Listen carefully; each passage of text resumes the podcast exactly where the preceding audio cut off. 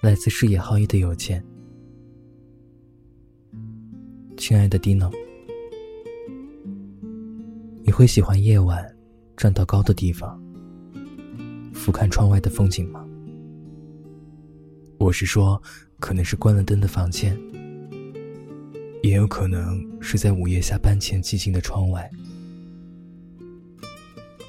我住的附近没有很高的楼房，但是昨天。当我和正一爬到洞爷湖的山顶，我才惊觉，原来有些风景，自己已经很久没有看过了。包括曾经也被自己当做风景的人。我想，我可能还是缺少一点点勇气的，特别是在自己喜欢的人面前。前年夏天离开东京，我是想准备和他做最后的告别的。我走在街上看见了他，我对你说过的。后来我还是鼓足勇气走过去，拍了拍他的肩膀。他下意识的往后退了几步，然后我们开始了一段长达十分钟的礼貌的问候和寒暄。从他的眼睛里，我可以看见他的全世界。那种温柔、闪耀着光的眼神，你便能理解我为什么会把对他的喜欢一直放在心底。可是，你也许也能从他的眼睛里看出来，他的世界是没有我的。只是这短短的十分钟。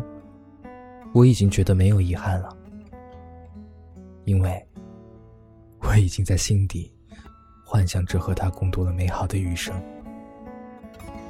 那，亲爱的 Dino，请你告诉我，有些喜欢不一定是要说出口的吧？或许，那种藏在心底的喜欢，才应该是最纯粹的样子。我们道别以后，我像一个傻子，一个人走在街上，自言自语的说着：“明理小姐，我喜欢你。明理，我们在一起吧。明理小姐，我其实很想好好照顾你。明理，嫁给我吧，好不好？”呵 呵这些不为人知的秘密，在如今看来，像是久别重逢的笑话。寄给师野浩一的邮件：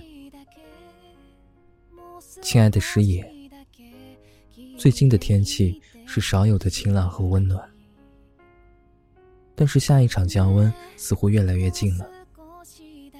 我可能会在这座看起来依旧有些陌生的城市。独自过完一整个春节的假期，可是明明空气的味道和儿时记忆里的一模一样。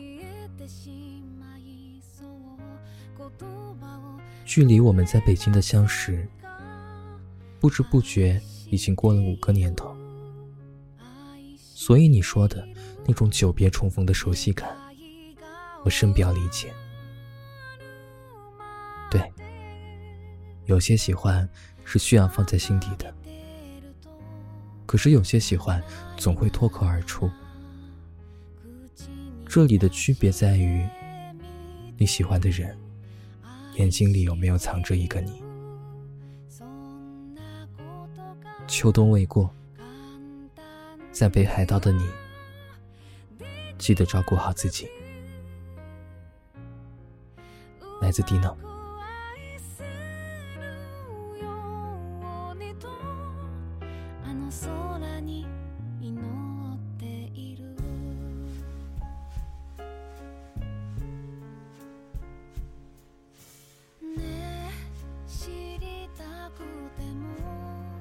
知り尽くせないこと。